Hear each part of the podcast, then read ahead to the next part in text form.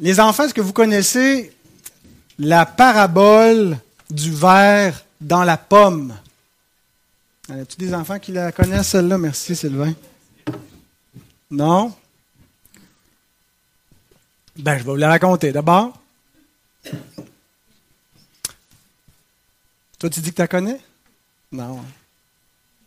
Ça m'étonne que je ne voulais pas raconter euh, les miens, mes enfants. Tu dis quoi? À l'Église, oh, l'Église la connaît. L'Église, vous la connaissez déjà, mais pour les plus jeunes. Alors, cette parabole, ce n'est pas une parabole de Jésus, c'est une illustration inventée pour comprendre quelque chose d'important. Quand tu prends une pomme, hein, des fois, il y a un trou dedans. Parce qu'il y a un verre qui a fait le trou. Est-ce que le verre a fait le trou pour entrer dans la pomme ou pour sortir de la pomme, les enfants? Sortir? Pour entrer? Vous n'êtes pas sûr, hein? Mais s'il l'a fait pour sortir, comment il a fait pour entrer? Il est né dans la pomme. C'est vraiment une bonne réponse parce que c'est exactement ça la parabole dans la pomme. La plupart des gens pensent que quand on voit un trou dans une pomme, il y a un verre dedans, parce que le verre est arrivé de l'extérieur, puis s'est creusé un trou, puis il est rentré dans la pomme. Mais non, s'il y a un, trou dans une pomme, c'est que le verre est sorti de la pomme. Il était déjà dedans. Il est né dedans. Il est né quand dedans? Ben, euh, quand les, pommiers sont en fleurs au printemps, hein, on met des insecticides pour empêcher justement que les, insectes qui viennent laissent une larve dans la fleur du pommier pour qu'éventuellement, quand la pomme se forme avec la larve à l'intérieur, ben, la larve se développe, devient un verre qui va éventuellement sortir. Alors, où je vais en venir avec cette petite histoire-là, les enfants? Ben vous êtes né avec le verre, vous aussi. Dans votre cœur. Vous êtes venu au monde, non pas euh, un petit bébé tout pur, sans péché, qui est parfait, et qui éventuellement vous vous êtes fait contaminer parce que le verre du péché est entré en vous, parce que vous aviez de mauvais parents ou de mauvais frères et sœurs qui vous ont montré de mauvais exemples, ils vous ont appris à vous venger, à vous mettre en colère. Où est-ce que les enfants apprennent à se mettre en colère, à mentir, à tricher? Où est-ce qu'ils apprennent ça? Ça vient de où? Les enfants? Exact, de notre propre cœur. Ils sont nés avec. Ça a commencé à quel moment? Voilà, dans le jardin d'Éden, hein, quand le diable a entraîné l'humanité dans le péché. Et là, chaque être humain vient au monde avec le péché dans son cœur. C'est juste une question de temps pour qu'il se manifeste et qu'il sorte et qu'on le voit. Alors, on vient au monde comme ça. Et je vous dis ça parce que il y a quelques, quelques siècles, il y avait un monsieur important qui s'appelait Jean-Jacques Rousseau. Vous allez sûrement entendre son nom euh, si vous allez à l'université plus tard ou en vieillissant. C'est un, un, penseur important. Mais lui, savez-vous qu'est-ce qu'il disait, Jean-Jacques Rousseau? Il disait, l'homme est naturellement bon, et c'est la société qui le déprave. Vous êtes encore avec moi, les enfants? L'homme est naturellement bon. Il vient au monde, il est bon, il est pur, il est correct, mais c'est à cause qu'il est dans une société où, tout le monde cherche son propre intérêt, où euh, il défend les intérêts privés, que l'homme va devenir mauvais. Eh bien, c'est pas du tout ce que Jésus enseigne. Jésus enseigne l'homme naturel est mauvais, et c'est lui qui déprave la société. Pourquoi est-ce qu'il y a du mal dans le monde? Pourquoi est-ce qu'on voit l'injustice exister? Pourquoi est-ce qu'il y a du péché dans le monde? Ben, ça vient du cœur de l'homme. Et c'est exactement ce que Jésus nous montre dans le texte qu'on va voir ce matin, que le mal ne vient pas de l'extérieur. Il n'est pas dans la matière, il n'est pas dans le monde externe, il commence dans notre propre cœur. L'impureté est au-dedans de nous. c'est ce que nous allons voir. Vous pouvez déjà préparer vos Bibles, tout le monde. On va lire Matthieu 15, les versets 10 à 20. Je vous rappelle un petit peu le contexte, la, la péricope qui a précédé. Euh, le début donc de Matthieu 15 qu'on a vu la semaine dernière, c'est l'arrivée d'un groupe de pharisiens, une délégation de scribes et de pharisiens venus de Jérusalem. Et puis, ils reprochent à Jésus de laisser ses disciples manger avec des mains sales. Et donc, euh, ils sont scandalisés de cela, parce que pour eux, en faisant cela, ils transgressent la loi des hommes, la tradition des hommes. Et on a vu donc qu'il y a tout un conflit euh, depuis toujours entre la loi des hommes et la loi de Dieu.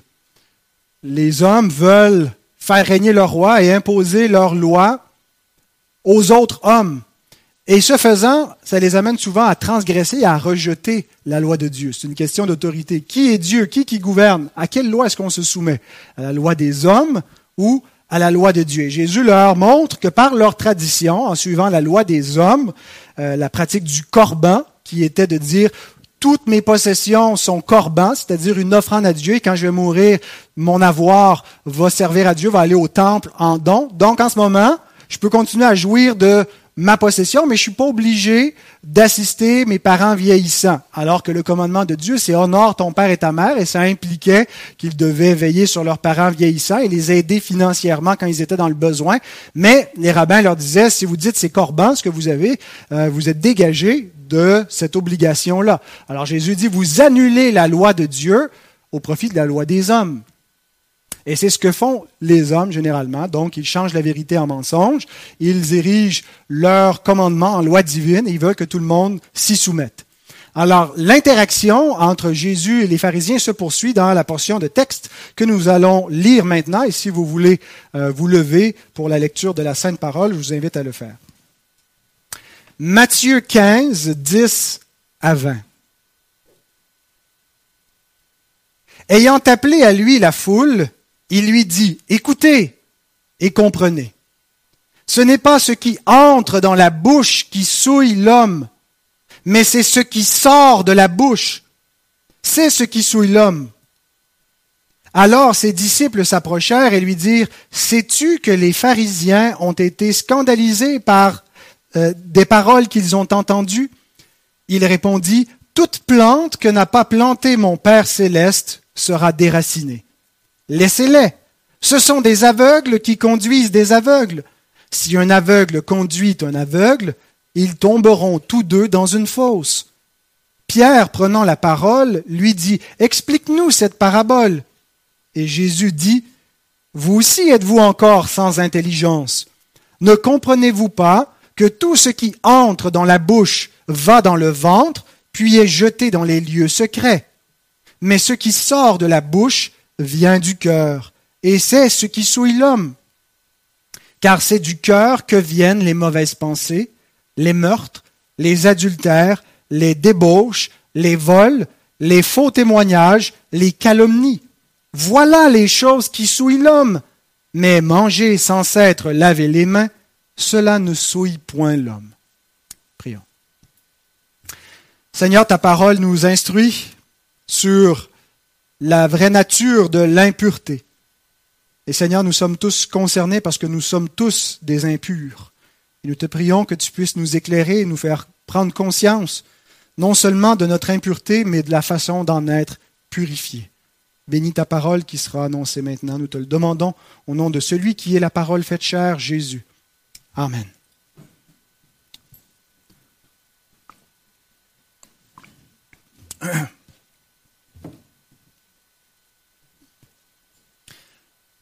Donc, dans cette péricope, euh, Jésus nous montre que le royaume des cieux, ce n'est pas le manger et le boire, pour reprendre l'expression de l'apôtre Paul dans Romains 14, mais que le royaume des cieux est de nature spirituelle et que la pureté, la vraie pureté, est de même nature. Euh, puisque euh, nous habitons un royaume qui est d'abord spirituel, eh bien l'impureté est d'abord un concept spirituel et non pas matériel. Ce n'est pas les aliments, ce n'est pas tant la souillure physique, bien que dans la loi de Dieu, il y avait des dispositions concernant les aliments purs et impurs, les animaux purs et impurs, euh, sur toute l'impureté des hommes et des pratiques d'hygiène. Tout ça avait pour but, en particulier, d'illustrer l'impureté véritable, l'impureté spirituelle du cœur. Alors, mes trois points, puisque vous savez que tous les textes de la Bible peuvent se diviser en trois points. Euh, versets 10 et 11, d'abord l'enseignement de Jésus sur l'impureté. Ensuite, il y a un petit intervalle où Jésus euh, euh, nous, nous parle des hommes avec qui il y a cette interaction les pharisiens. Euh, et donc le deuxième point, c'est des hommes impurs qui se croient purs. Et le dernier point, Jésus revient à son enseignement suite à la question de Pierre et il euh, explique donc son enseignement sur l'impureté, versets 15 à 20. Donc commençons avec l'enseignement de Jésus sur l'impureté. On voit d'abord qu'il passe des docteurs de la loi à la foule. Jésus était en train d'échanger avec les scribes et les pharisiens qui étaient venus de Jérusalem. Et là, le texte nous dit, ayant appelé à lui la foule. Jésus ne s'en tient pas aux spécialistes. Il ne veut pas que l'enseignement du royaume de Dieu soit réservé à une élite, à une clique de théologiens. Euh, pour lui, ce qui concerne le royaume de Dieu, ça concerne tous les hommes. Et il s'adresse aux foules. Alors nous sommes concernés, nous sommes appelés parmi cette foule à venir entendre et à comprendre ce que Jésus. Et d'ailleurs, il dit écoutez, il ajoute comprenez. Ce n'est pas suffisant d'écouter. Beaucoup de gens qui écoutent mais ne comprennent pas. Quelle utilité a notre écoute si elle n'aboutit pas sur une compréhension? Est-ce que nous sommes ici stationnés en ce moment comme des gens complètement passifs qui attendons que le culte soit terminé ou comme des gens qui cherchent à comprendre? Les enfants, écoutez et comprenez l'enseignement de Jésus. Il y a des choses très importantes à nous enseigner qui concernent notre état spirituel et nous devons comprendre, chacun d'entre nous. Et on se souvient que le mot comprendre, on l'a vu dans la parabole du semeur, euh, la, première terre hein, qui a été piétinée, qui, a un sol dur, elle représente la personne qui comprend pas la parole. Mais c'est pas juste qu'elle n'a pas la capacité mentale de la comprendre, c'est qu'elle ne la reçoit pas. Elle la refuse, elle ne pénètre pas en elle. Alors comprendre, c'est pas juste être capable de, euh, de saisir ce qui est dit, mais c'est l'accueillir positivement. Et c'est essentiel pour que ceux qui entendent ne soient pas juste la foule, mais deviennent des disciples. C'est une remarque d'un commentateur, Grant Osborne, qui dit, si tout ce qu'ils font est d'écouter, ils demeureront la foule. Mais lorsqu'ils comprennent et répondent, ils deviennent des disciples. Et c'est le moyen par excellence que Dieu utilise pour sauver des âmes. La prédication de sa parole. La foi vient de ce qu'on entend et ce qu'on entend vient de la parole du Christ. Pour avoir la foi, vous devez écouter la parole et chercher à la comprendre. Elle doit pénétrer en vous. Alors, on est plus que dans un exercice intellectuel en ce moment. On est dans un, un événement spirituel où il y a une rencontre avec Dieu dans la mesure où nous recevons sa parole. Prenons conscience de cela et comprenons ce que Jésus veut nous enseigner. Jésus veut nous faire comprendre que ce n'est pas ce qui entre dans la bouche de l'homme qui souille l'homme, mais c'est ce qui en sort. Voilà ce qui souille l'homme. L'enseignement de Jésus, c'est que dans les choses que Dieu crée, il n'y a rien d'impur en soi. On peut faire un usage impur de certaines choses que Dieu a créées, mais il n'y a rien en soi d'impur dans ce que Dieu a créé, contrairement à ce que les Juifs croyaient. Et c'est ce que Paul nous dit, d'ailleurs explicitement, dans Romains 14, verset 14. Il dit, Je sais et je suis persuadé par le Seigneur Jésus que rien n'est impur en soi et qu'une chose n'est impure que pour celui qui la croit impure. Alors Paul n'est pas en train de dire ici, il n'existe pas d'impureté, le péché n'existe pas. Il nous dit que dans les aliments et, et dans les choses externes, les choses physiques, il n'y a rien d'impur en soi. Et il dit que comment il, sait cela? Il le sait par le Seigneur Jésus. Qu'est-ce qu'il veut dire par là? Je suis persuadé par le Seigneur Jésus. Je pense qu'il se réfère spécifiquement à l'enseignement que Jésus a apporté, à cet enseignement spécifique qu'on étudie ce matin, euh, où Jésus vient finalement changer quelque chose de la compréhension de l'époque. Et même, je vais aller plus loin, abolir certaines obligation de la loi qui était temporaire, des lois sur l'impureté et, ce qui était pur, les aliments en particulier purs et impurs. Jésus a mis fin à ces pratiques de la loi. Elles, avaient atteint leur but euh, et elles étaient dorénavant désuètes. Et pourquoi est-ce que c'est ce que je crois que ce, que ce que Paul veut dire par je suis persuadé par le Seigneur et qui se réfère à l'enseignement de Jésus ayant déclaré pur tous les aliments? Parce que Marc nous le dit explicitement. Marc nous rapporte le même, la même discussion avec certaines petites variantes et il nous dit dans euh, euh, Marc 7, verset 19, Jésus parle, tout cela, en effet, ne va pas dans son cœur, en parlant des aliments et de manger avec des mains sales. Tout cela ne va pas dans son cœur, mais dans son ventre et est évacué par les voies naturelles. Il déclarait par là même que tous les aliments sont purs. C'est la version sommaire parce que la version euh, Louis II euh, est, un peu euh, confuse dans cette traduction-là parce qu'elle dit, ça va dans les lieux secrets qui purifient tous les aliments, comme si c'était les lieux secrets qui purifiaient les aliments, mais en fait c'est un problème de traduction. Le, le, texte original, il dit purifiant ainsi tous les aliments. Alors, est-ce que c'est le lieu secret qui purifie tous les aliments ou c'est un commentaire que Marc nous fait sur ce que Jésus vient d'enseigner, que Jésus est en train de purifier, de déclarer pur tous les aliments euh, avec cet enseignement? Je pense que la traduction de la Sommeur est une bonne traduction, elle interprète bien le sens de ce que Marc ajoute. Jésus déclarait par là, par son enseignement, que tous les aliments sont purs. Et euh, les disciples n'ont pas compris du premier coup, ça va de soi. Ils étaient bien ancrés dans leur tradition juive et dans l'influence rabbinique de l'interprétation de la loi de Moïse.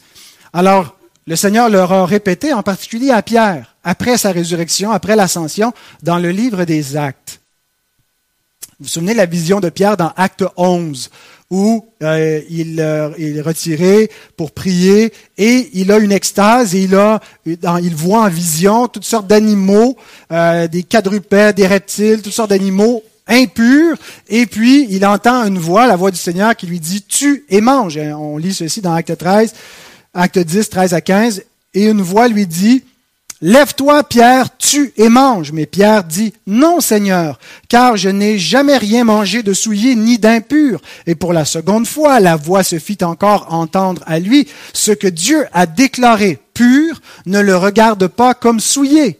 Intéressant aussi hein, pour parler de la divinité de Christ, ce que Dieu a déclaré pur. Jésus qui est Dieu, l'a déjà déclaré pur euh, pendant qu'il était avec eux dans cet épisode-là. Et un peu plus loin, donc, Pierre, alors, tout ça se retire. Pierre n'a pas écouté, il était, dur de, la, parfois. Il était un peu entêté. Euh, il résiste souvent au Seigneur pour éventuellement, après ça, obéir et céder quand il comprend. Mais un peu plus loin, dans le récit des actes, vient la, compréhension de la vision. Euh, Pierre est appelé donc chez Corneille, euh, un centenier romain, donc un païen, euh, qui a reçu une vision d'un ange, qui l'a envoyé des, hommes chercher Pierre. Euh, et en attendant qu'ils arrivent, Pierre reçoit cette vision. Et Pierre comprend pas la vision, il réfléchit, et alors ça sonne à la porte, ils vont répondre, et Pierre part avec eux, l'Esprit lui dit immédiatement, suis ces hommes, et il arrive donc chez des païens. Qui normalement, Pierre ne serait pas entré chez eux. Non pas que la loi l'interdisait, mais la tradition rabbinique allait jusque-là en disant qu'un juif ne devait pas entrer chez des païens. Et Pierre, donc, entre chez eux et leur dit euh, au verset 28, Vous savez, leur dit-il, qu'il est défendu à un juif de se lier avec un étranger ou d'entrer chez lui. Mais Dieu m'a appris à ne regarder aucun homme comme souillé et impur.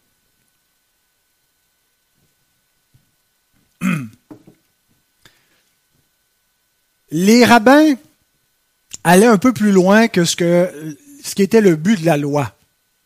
Avec la loi cérémonielle sur les aliments purs et impurs, elle avait une fonction pédagogique de euh, pointer vers l'impureté du cœur euh, et de euh, mettre une séparation temporaire entre les juifs et les nations le, but de l'ancienne alliance, c'était de préserver la lignée du Messie. Dieu a fait des promesses à Abraham que par son descendant physique viendrait celui en qui toutes les familles de la terre seraient bénies, que toute la, terre serait bénie en la postérité d'Abraham.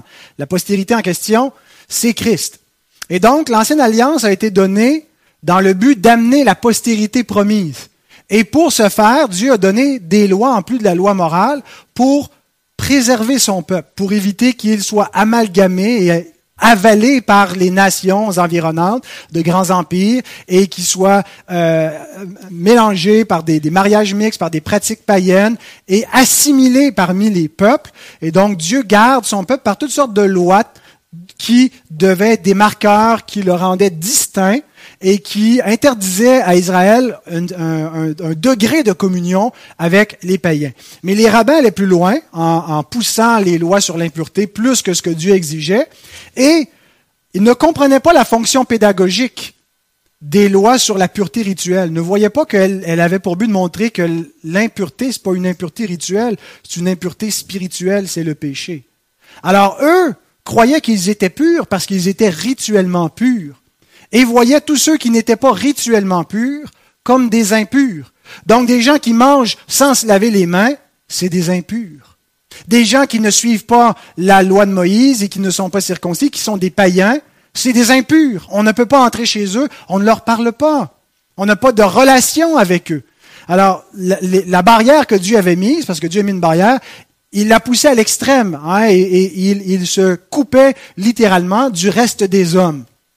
Et en plus, il se croyait pur, ce qui était faux, et voyait tous les autres hommes purs, ce qui est impur, ce qui est vrai, mais eux aussi étaient impurs, euh, mais pas de la même impureté que ce qu'ils concevaient.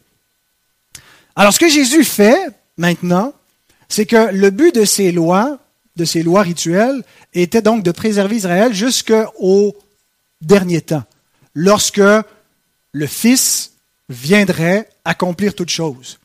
C'est un petit peu comme quand euh, on va pour prendre l'avion.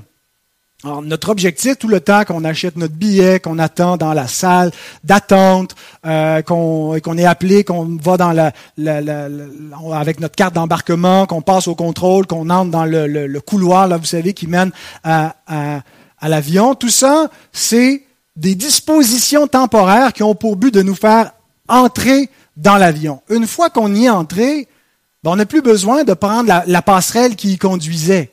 Alors, si pendant qu'on est dans l'avion, on décide qu'on veut retourner à la passerelle, ça serait une mauvaise chose. Euh, on va manquer le vol. Euh, c'est un petit peu l'erreur du peuple juif, c'est qu'ils n'ont pas vu le, but de toutes ces, lois rituelles qui avaient pour but de les conduire à leur vol ultime vers l'éternité qui était d'entrer en Christ. Et ils sont restés finalement euh, sur le, le, tarmac puis ils n'ont jamais pris l'avion. Ils ont voulu rester avec leurs anciennes traditions. Vous comprenez? Alors, quand Jésus vient, c'est un moment de transition, il y a un changement qui va s'opérer, euh, et Jésus met fin non seulement à la fausse tradition, aux fausses interprétations des Juifs, des hommes, des rabbins qui euh, changeaient la loi de Dieu, mais abolit aussi la loi cérémonielle.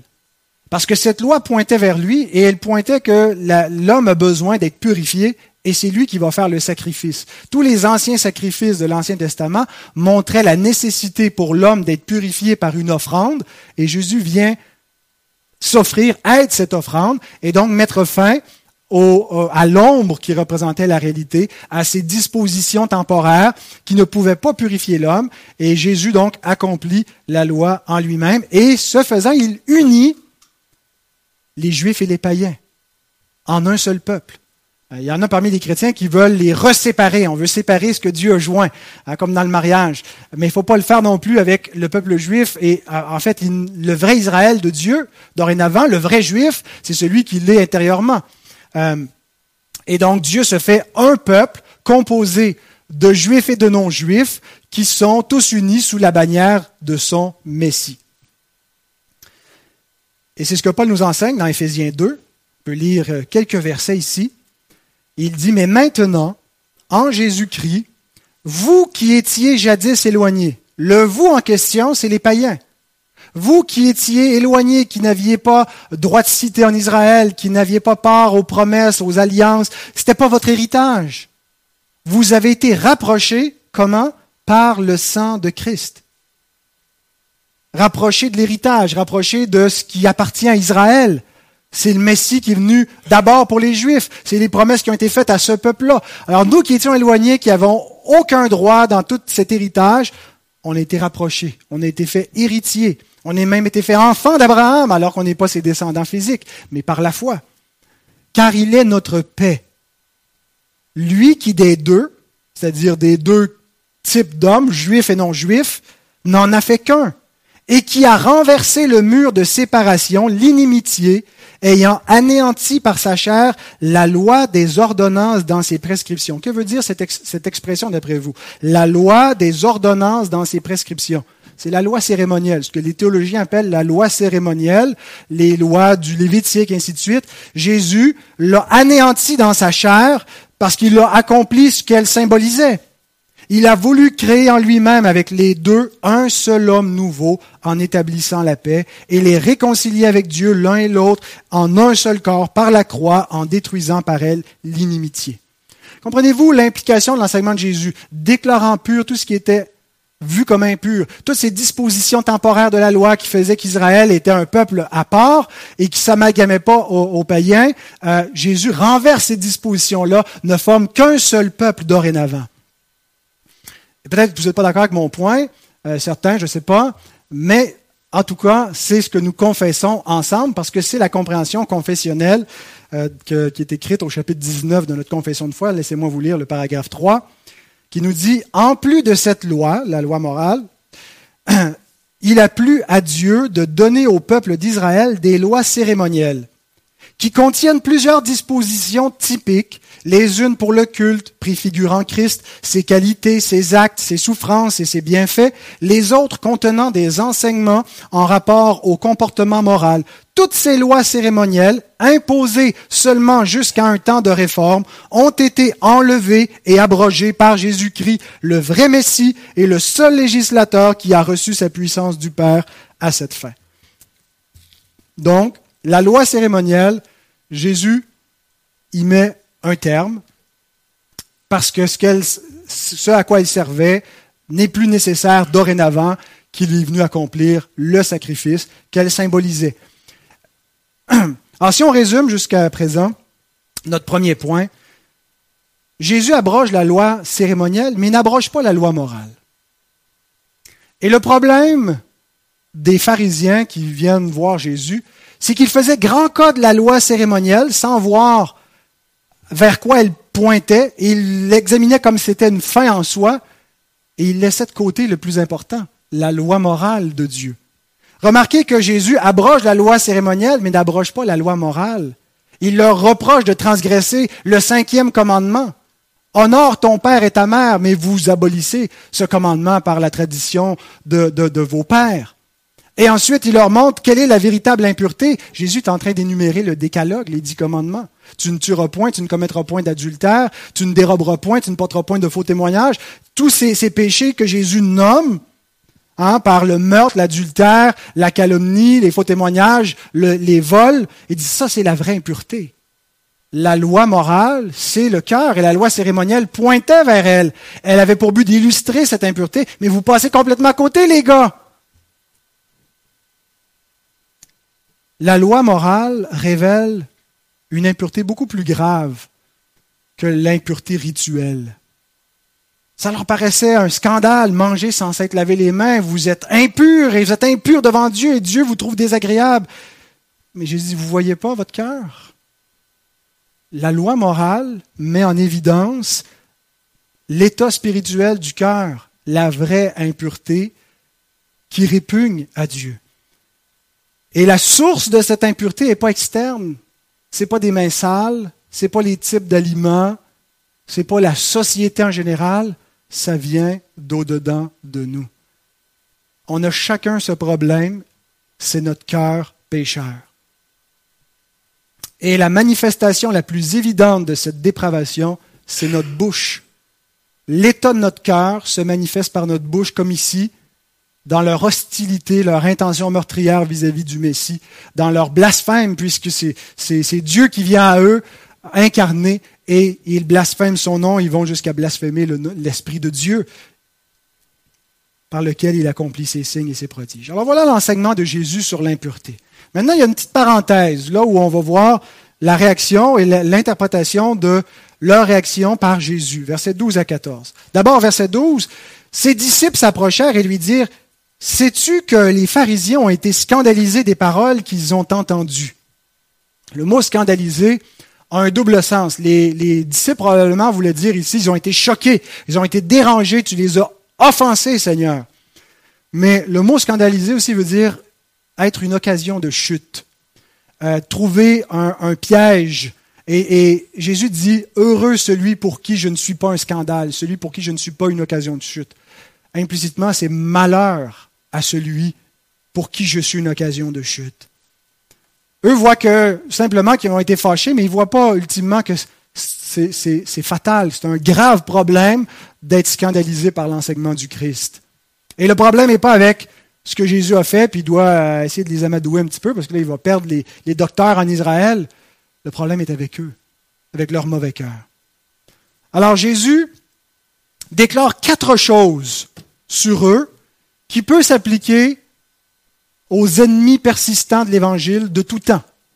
Ce qui est vrai des pharisiens est vrai de tous ceux qui, le point levé, persistent jusqu'à la fin de leur vie à rejeter Christ et à rejeter l'Évangile. Premièrement, Jésus dit ce sont des réprouvés. Des réprouvés, ce n'est pas simplement des gens qui sont perdus. C'est des gens qui sont perdus et qui vont rester perdus. Il le dit au verset 13 en disant, Toute plante que n'a pas plantée mon Père céleste sera déracinée. Par la plante ici, il ne désigne pas l'enseignement des pharisiens, mais les enseignants eux-mêmes. L'image de la plante, c'est une image qui nous vient de l'Ancien Testament, qui nous parle du reste du du peuple de Dieu en Israël, qui est la plante de Dieu. La plante que Dieu a plantée et qui va subsister. Et le reste, c'est comme si parmi Israël, qui est toute la nation, il y en a une multitude qui sont allés se prosterner devant Baal une multitude parmi ce peuple-là qui ont cédé à l'idolâtrie, qui ont rejeté la loi de Dieu, qui n'attendent pas vraiment le Messie, qui ont l'apparence d'être des Juifs, qui ont encore le temple, qui ont des coutumes, mais amalgamées avec le paganisme. Et Dieu dit à ses prophètes, en Israël, je me suis réservé un reste. De sorte que tout Israël n'est pas Israël. Le vrai Israël, c'est mon reste.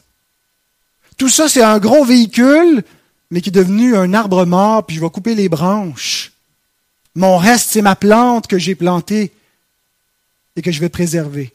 Et dans le Nouveau Testament, quand on arrive avec la théologie du reste, c'est ce que Paul utilise pour nous parler de la glorieuse doctrine de l'élection de la grâce inconditionnelle de Dieu. Dans Romains 9, le reste élu selon la grâce de Dieu. Le commentateur Jean Calvin écrit ceci au sujet de ceux qui ont été plantés. Par les personnes qui ont été plantées par la main de Dieu, nous devons comprendre ceux qui ont été, par sa libre adoption, greffés à l'arbre de vie. Comme Ésaïe l'indique aussi lorsque, parlant de l'Église renouvelée par la grâce de Dieu, l'appelle un rejeton planté par le Seigneur. Dans Ésaïe 60, verset 21, on va le lire. Il n'y aura plus que des justes parmi ton peuple. Ils posséderont à toujours le pays. C'est le rejeton que j'ai planté, l'œuvre de mes mains pour servir à ma gloire. Frères et sœurs, il y a une chose que nous devons comprendre, c'est que il n'y a que la grâce qui peut changer un cœur impur. Il n'y a que la grâce de Dieu qui peut faire de nous des enfants de Dieu. L'homme ne peut pas changer son état lui-même les pharisiens ont une incapacité radicale à faire d'eux des véritables enfants de Dieu. Livrés à eux-mêmes, ils vont demeurer des hypocrites qui se croient purs, qui regardent tous les autres hommes comme impurs, sans voir qu'ils transgressent la loi de Dieu parce qu'il y a un voile sur leur cœur. Ils ne comprennent pas la loi de Moïse, ils ne comprennent pas l'Ancien Testament, ils ne voient pas Christ. Mais c'est seulement lorsqu'on se tourne vers le Seigneur que le voile est ôté, lorsqu'on se convertit à Christ qu'on comprend les choses parce qu'on reçoit l'Esprit. Et là où est l'Esprit, là est la liberté. Sinon, on est sous l'esclavage du péché, sous la tyrannie. On ne voit pas. Et Dieu ne doit sa grâce à personne. C'est une grâce. Il ne peut pas la devoir, on ne peut pas le forcer. Souvenons-nous de la prière de Jésus dans Matthieu 11, verset 25. Je te loue, Père, Seigneur du ciel et de la terre, de ce que tu as caché ces choses aux sages et aux intelligents et de ce que tu les as révélées aux enfants. On a l'exemple concret ici, cet accomplissement de cette parole de Jésus. On a les sages et les intelligents, les hommes de lettres versés dans les Écritures, pour qui tout ça est caché. Ils ne voient pas leur royaume, ils ne voient pas leur état, ils ne voient pas leur misère, ils sont morts dans leur péché. Et Dieu ne leur doit pas sa grâce. Et il les laisse dans leur dépravation et leur endurcissement. Si nous voyons, si nous comprenons, si nous croyons, la seule chose qu'on peut dire, c'est merci. On ne peut pas se glorifier. La grâce de Dieu nous enlève tout sujet de se glorifier et ne nous laisse que la reconnaissance qu'on doit à Dieu parce que leur état, bien aimé, c'est notre état naturel, c'est l'état naturel de l'homme, cet endurcissement naturel. Et Jésus dit que s'ils persistent à rejeter Christ, ce qu'ils vont faire, à moins que la grâce change leur cœur, ils seront déracinés. Alors, deuxième chose qu'il nous dit, après nous avoir dit qu'ils sont des réprouvés, il dit, laissez-les. Ça contraste avec la réaction des disciples. Seigneur, tu les as scandalisés. Et on oublie parfois que les pharisiens n'étaient pas mal vus. Nous, on a, on, a un préjugé défavorable envers les, pharisiens parce que, euh, à cause du, verdict de Jésus, c'est des hypocrites, c'est des fils de la GN, euh, qui, des, religieux qui ne, qui ne voient pas leur état. Mais autant des disciples, les pharisiens, c'est l'élite, c'est les hommes pieux, c'est les saints d'Israël. Alors, ils voient bien, alors ils sont choqués que leur Seigneur, au lieu de se mettre du côté de l'élite, puis d'essayer de les gagner, puis qu'ils reconnaissent que c'est le Messie, puis ils vont en faire un roi, puis ils vont l'asseoir sur le trône à Jérusalem, puis on va soulever ensemble, on va renverser Hérode, ce faux roi qui est même pas un fils de David, puis on va mettre le vrai fils de David. Mais non, il s'en va insulter les docteurs en Israël. C'est quoi ta stratégie? Alors Jésus, c'est pas de dire, on va essayer de les amadouer, vous avez raison les gars. Laissez-les. Tant pis. Il y a réellement un danger qui nous guette, c'est de parfois se vouloir, vouloir se faire amis avec les ennemis de l'Évangile. Et, je veux bien nuancer ce que je veux dire. Il faut chercher le salut de tous. Il faut aimer nos ennemis, il faut aimer ceux qui nous persécutent. Il faut chercher le salut de, l'État islamique, des frères musulmans, euh, des, libéraux qui sont antichrétiens, qui, qui détestent les valeurs judéo-chrétiennes. Il ne faut pas euh, voir un, homme comme impur, plus impur en soi, et rejeter les hommes. Mais parfois, dans ce discours de vouloir aimer les pécheurs, l'Église a véhiculé un message, il faut les aimer même au prix de la vérité. Faut les aimer au prix de l'Évangile. On est prêt à se plier en quatre, à s'accommoder, à supporter leurs insultes, mais on ne doit absolument pas changer un iota de l'Évangile pour leur plaire. On doit se changer nous, on doit supporter nous, mais on n'altère pas la parole de Dieu pour plaire aux hommes. Ils ne peuvent pas accepter l'enseignement du Christ, ils ne peuvent pas accepter ce qu'il est en train de leur dire sur leur état spirituel, qu'ils sont des impurs alors qu'ils se croient purs. Et Jésus ne peut pas changer ça pour adapter son discours pour leur plaire. Alors, il y a un moment où il faut savoir discerner qu'il ne faut pas jeter ses perles au pourceau, pour reprendre ce que Jésus enseigne dans le sermon sur la montagne. On prêche à tous les hommes et on va prêcher jusqu'à la fin à tous les hommes. Mais on ne cherche pas à se rendre amis ou à rendre l'évangile acceptable à ceux pour qui c'est une odeur de mort. Troisièmement, il dit, ce sont des aveugles qui conduisent des aveugles. Ce n'est pas l'instruction qui est renvoyant, qui nous fait voir c'est l'esprit. C'est la condition spirituelle. Beaucoup sont séduits, beaucoup étaient séduits en voyant la connaissance, la pratique, la piété de ces hommes, de l'institution qu'ils représentaient. Et encore aujourd'hui, les gens se laissent tromper parce que les gens ont des diplômes, c'est l'effet de toge, hein, c'est, le sarreau, c'est, c'est un médecin, il doit connaître ça, c'est le scientisme, et les gens s'inclinent devant l'homme, devant la statue que Nebuchadnezzar a érigée. Mais si la condition spirituelle de ces hommes, c'est qu'ils sont morts dans leur péché, ce sont des aveugles. Et si les hommes les suivent et les adultes, ils vont tous deux tomber dans une fosse. Et c'est ce que Jésus dit en quatrième lieu. Ils tomberont tous deux dans une fosse. Il répète son jugement qu'il a déjà mentionné en disant qu'ils vont être déracinés. Voyez-vous, Jésus n'est pas dans le, ce qui est la rectitude politique du 21e siècle. Aujourd'hui, les croyances, faut pas en débattre. On peut partager un peu, mais c'est important de respecter les croyances de tout le monde. Euh, c'est personnel, les croyances. Ce qui est important, c'est d'être heureux, faut pas juger. Ben, Jésus nous dit, suivre des faux docteurs, ça a des conséquences éternelles. Et de se conformer à une règle de rectitude politique pour pas déplaire aux hommes, c'est pas aimer notre prochain, c'est de la lâcheté. Ça ne veut pas dire qu'il faut aller assommer les gens à coups de versets bibliques, les harceler, mais chercher à tout prix à les gagner à celui qui est la vérité, Christ. Parce que sinon, ils sont aveugles et suivent des conducteurs aveugles et s'en vont vers une ruine. Alors Jésus revient finalement, troisième et dernier point, à son enseignement suite à la question de Pierre. Pierre, prenant la parole, lui dit, Explique-nous cette parabole. Et Jésus lui dit, vous aussi êtes-vous encore sans intelligence? Alors, la parabole, c'est pas la parabole de, la plante qui doit être déracinée ou des aveugles, c'est la, parabole de ce qui est pas ce qui rentre dans la, bouche et ce qui en sort, qui rend impur. Et, quand il dit vous êtes encore sans intelligence, en fait, ils sont, ils sont encore dans l'immaturité spirituelle. Il y a beaucoup de choses qu'ils n'ont pas encore compris, bien qu'ils aient compris et cru l'essentiel. Qui dit-on que je suis moi? Ils ont compris que Jésus est le Messie, le Fils de Dieu. Ils ont cru, mais ils ont encore besoin de grandir dans cette foi. Alors Jésus leur explique avec plus de détails son enseignement. Relisons verset 17. Ne comprenez-vous pas que tout ce qui entre dans la bouche va dans le ventre, puis est jeté dans les lieux secrets? Mais ce qui sort de la bouche vient du cœur, et c'est ce qui souille l'homme. Car c'est du cœur que viennent les mauvaises pensées, les meurtres, les adultères, les débauches, les vols, les faux témoignages, les calomnies. Voilà les choses qui souillent l'homme. Mais manger sans s'être lavé les mains, cela ne souille point l'homme.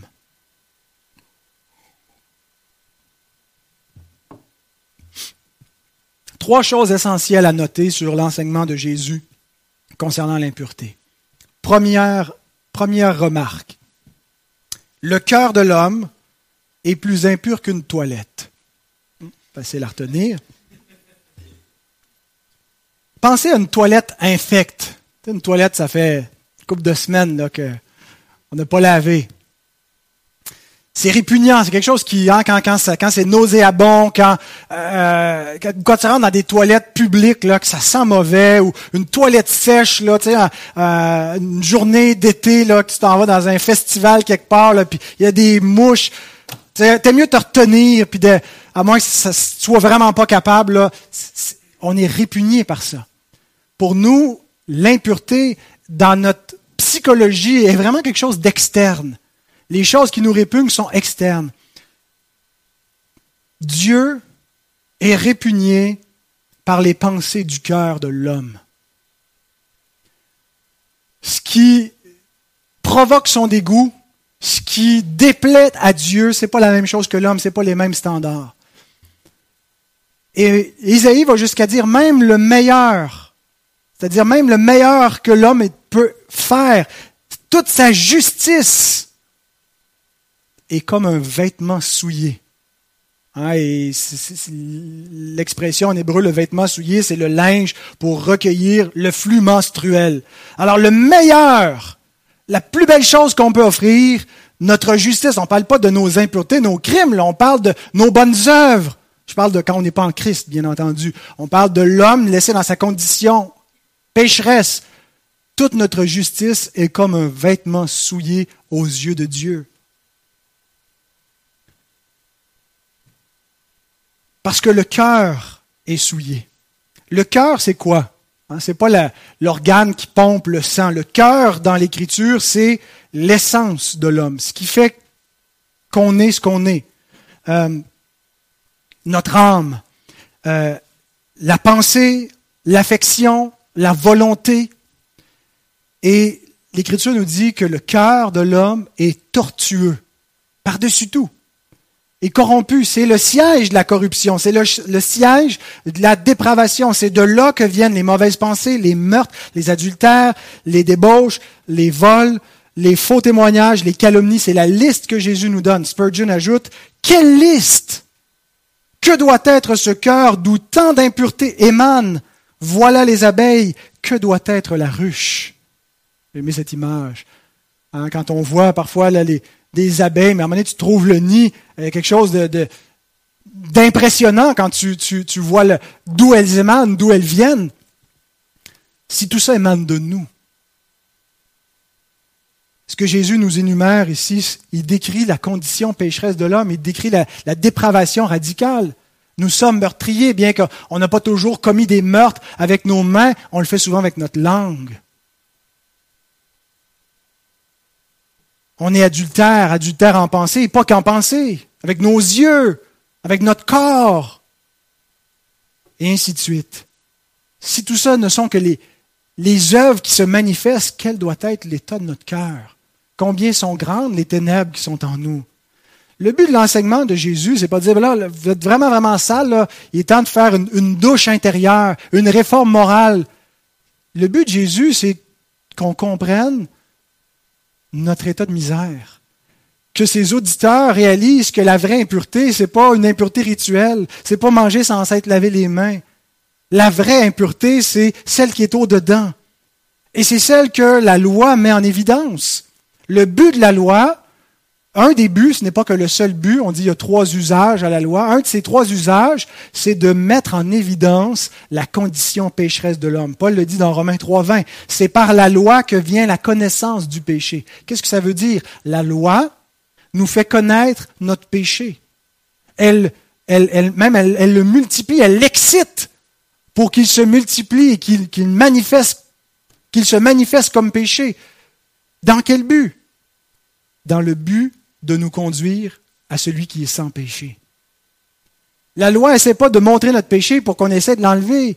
On ne sera jamais capable. Hein, vous vous souvenez de cette illustration que j'avais donnée d'une locataire qu'on avait chez nous qui avait fait déborder la toilette, là, pour reprendre l'image de la toilette. Et, la clanche était restée, la clanche était restée baissée, donc la toilette continuait à se remplir constamment, en même temps qu'elle était bouchée. il y avait constamment une source qui jaillissait, mais plutôt de, régler la source, la personne épongeait, épongeait, épongeait, mais elle aurait épongé toute sa vie, puis elle n'en aurait pas suffi. Alors heureusement, le plombier est arrivé, puis il a dit voici où on peut fermer la source. Bien, le problème est à la source, c'est dans le cœur. Et la loi met en évidence que le péché sort de nous nous conduire à celui qui est sans péché et qui purifie du péché. Le but de la loi, c'était de nous conduire à Christ. Et c'est ce que Paul nous écrit dans Galates 3, 21 à 24. Une fois qu'il a expliqué que la loi ne sert pas pour justifier l'homme, c'est-à-dire que Dieu n'a pas donné sa loi à des pécheurs en se disant, OK, voici la, la liste des dix choses que j'ai à faire et si je les réussis, je vais être sauvé, je vais avoir la vie éternelle. Et de temps en temps, si j'échoue, ben, je fais un petit sacrifice, puis ça va se, balancer euh, au jugement dernier, puis la, la balance tombe de mon, mon côté, je vais avoir la vie éternelle. Non, le but de la loi, c'est de te montrer que c'est impossible pour toi. Parce que dès que tu transgresses la loi, tu es un transgresseur de la loi au complet. Tu mérites la mort après une, une seule transgression. Alors c'est quoi le but de la loi? C'est de nous conduire à Christ. La loi est-elle donc contre les promesses de Dieu? Loin de là. S'il avait été donné une loi qui puisse procurer la vie, la justice viendrait réellement de la loi. Autrement dit, si on pouvait être sauvé en observant la loi, oui, la justice viendrait de la loi. Notre justice procéderait d'une observance de la loi.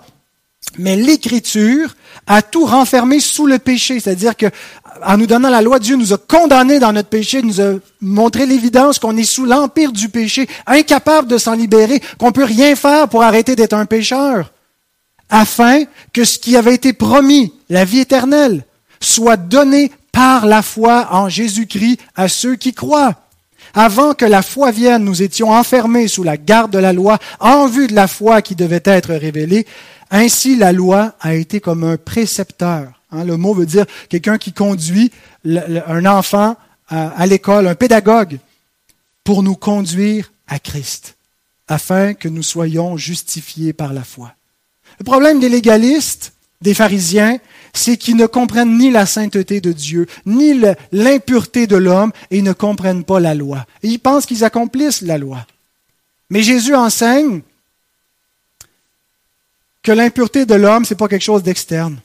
Que le problème de l'homme, ce n'est pas simplement ses actions, c'est même pas juste qu'il fait des péchés. C'est pas juste parce que euh, euh, on vole, on ment, on triche, on dit des paroles qu'on ne devrait pas dire. Ça, c'est les fruits. Le problème, c'est la source. C'est pas juste qu'on fait des péchés, c'est qu'on est pécheur. On n'est pas pécheur parce qu'on fait des péchés, on fait des péchés parce qu'on est pécheur, c'est notre nature, c'est notre état. Et Jésus dit, voilà ce qui fait que l'homme est impur aux yeux de Dieu. C'est ça la source, c'est ça son état. Et Jésus enseigne que, à moins de recevoir un cœur nouveau, l'homme ne peut rien faire. Il demeure un impur devant Dieu. Alors Jésus nous enseigne le besoin de salut et ailleurs, il nous dit ce qu'il faut faire. Venez à moi.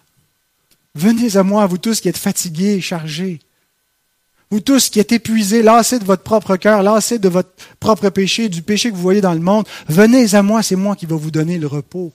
Et partout, Jésus, son enseignement, nous montre que c'est en lui qu'est la guérison, c'est lui qui purifie les impurs que nous sommes, c'est lui qui rouvre les yeux des aveugles que nous sommes, c'est lui qui ressuscite les morts que nous sommes. Le message, c'est venez à moi, c'est moi la vie éternelle, c'est à moi que vous avez besoin. Alors la question qu'il faut se poser maintenant, c'est avez-vous réaliser votre misère?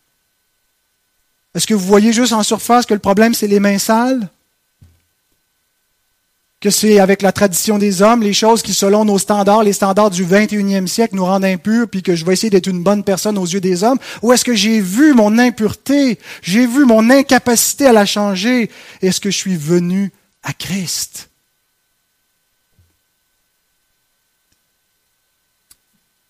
Deuxièmement, je sais que ça fait bien des deuxièmement, là, mais j'ai presque fini pour vrai. Jésus dit, le cœur s'exprime par la bouche. La bouche n'est pas le seul organe qui manifeste la dépravation, mais en manifeste un, gros pourcentage, disons ça comme ça. C'est par elle que s'exprime notre colère, notre impatience. Écoutons les paroles qu'on dit envers les membres de notre famille. Comment est-ce qu'on parle à nos enfants, à notre conjoint? Comment est-ce qu'on parle à nos parents? Est-ce qu'on se permet de leur parler? Est-ce que souvent, ce n'est pas la manifestation d'un cœur rempli de méchanceté, rempli d'impatience, d'aigreur? Est-ce que la bouche n'exprime pas souvent la jalousie, l'envie, le manque d'amour, le plaisir à parler contre les autres, parler des autres en leur absence? Nos plaintes où on, on, se plaint de notre sort, où on exprime notre incrédulité, ou notre bouche qui sert, comme les pharisiens, à essayer de contrôler les autres, à leur imposer nos lois. Hein, parce qu'on s'est vu un peu comme victime la semaine dernière que les lois, les gens veulent nous imposer des lois, la loi des hommes, mais est-ce qu'on ne fait pas la même chose? Est-ce qu'on ne veut pas contrôler par notre bouche? Est-ce qu'on ne veut pas dire, comme dans le psaume 12, nous avons notre langue avec nous, nous sommes puissants par notre bouche et on veut que ça soit fait à notre manière et contrôler les autres et régner par notre bouche, par notre langue? Est-ce qu'elle n'est pas finalement l'organe de l'idolâtrie où on se fait Dieu pour les autres? Faisons cette prière du psalmiste, psaume 141, verset 3. Éternel, mets une garde à ma bouche, veille sur la porte de mes lèvres. Et devant cet enseignement, Jésus nous enseigne à chercher non pas la pureté extérieure, mais à braquer les projecteurs sur notre propre cœur et à chercher la pureté intérieure. Dernière remarque de ce que Jésus nous enseigne, le cœur doit être gardé plus que toute autre chose. De lui viennent les sources de la vie, nous dit le Proverbe 4. Garde ton cœur plus que toute autre chose. De lui viennent les sources de la vie. Et donc, une des façons concrètes de garder notre cœur, c'est de garder notre bouche fermée plus souvent. Proverbe 13, 3 nous dit, celui qui veille sur sa bouche garde son âme, celui qui ouvre de grandes lèvres court à sa perte. Mais je pense que la façon par excellence que nous gardons notre cœur, c'est pas juste en gardant notre bouche, en gardant nos lèvres, mais c'est en comprenant la nature du problème. On ne peut pas garder notre cœur si on n'a pas compris à quel point il est impur. Et une des difficultés de l'homme, c'est de réaliser cela parce que tu ne peux pas avoir un cœur pur à moins qu'il ait été purifié. Tu ne peux pas rendre ton cœur pur toi-même. Le cœur pur, c'est le cœur purifié. Purifié comment? Par le sang du Christ. L'homme déclaré juste par Dieu, c'est celui qui croit au Christ parce que Dieu lui impute la justice de Christ. Alors ce n'est pas ce qu'il fait, mais c'est ce qu'il croit et c'est ce qu'un autre fait pour lui qu'il rend pur. Et une fois qu'on comprend ce besoin et qu'on comprend cet évangile, c'est là où on peut garder notre cœur. Garde ton cœur plus que toute autre chose, c'est de le garder en Christ, c'est de le garder dans l'Évangile, c'est de revenir constamment à la grâce de Dieu, c'est de comprendre que si je m'éloigne de Christ, ne serait-ce qu'un instant, ma misère reprend le dessus. L'impureté m'envahit.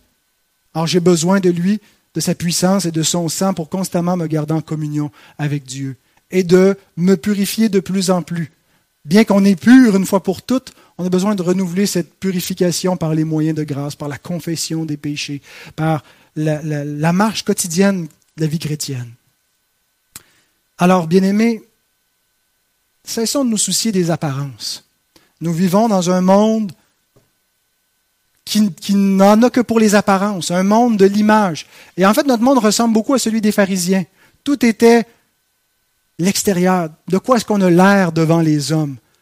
Aujourd'hui, encore plus peut-être par notre, Photoshop, nos réseaux sociaux, ce qu'on on veut mettre en vitrine de notre vie, qui est souvent un peu maquillé, altéré. Mais on se soucie donc bien de l'extérieur, du regard que les autres portent sur nous, de ce qu'on paraît devant les hommes, de cette pureté selon les standards des hommes.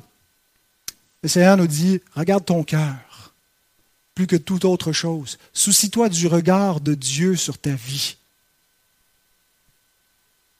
Il y a quelque chose de libérateur à faire cela, d'abandonner, d'arrêter de se soucier de ces standards-là et de travailler sur l'intérieur. On ne va pas dire que dimanche prochain, là, arriver tout en pyjama, euh, démaquillé, ainsi de suite, mais que nous ne tombions pas dans une, une religion externe. Jésus dit à son Église qui se croyait riche, belle, euh, qu'elle était malheureuse, misérable, pauvre, aveugle et nue dans Apocalypse 3. Il dit ça à une église, parce que parfois l'église peut tellement mettre l'emphase sur ses, bonnes œuvres externes, sur euh, le, nombre, sur ce qui, frappe, sur le, décor, l'ampleur, mais être tellement pauvre spirituellement.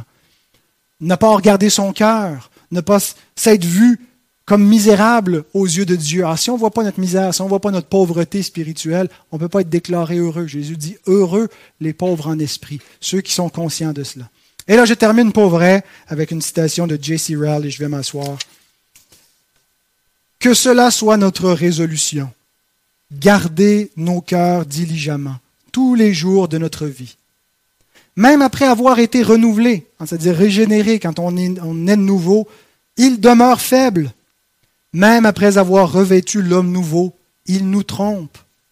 N'oublions jamais que notre principal danger vient de l'intérieur le monde et le diable réunis ne peuvent pas nous faire autant de mal que notre propre cœur si nous ne veillons pas et ne prions pas. Heureux celui qui se souvient chaque jour des paroles de Salomon. Celui qui a confiance dans son propre cœur est un insensé. Que Dieu bénisse sa bonne parole. Amen.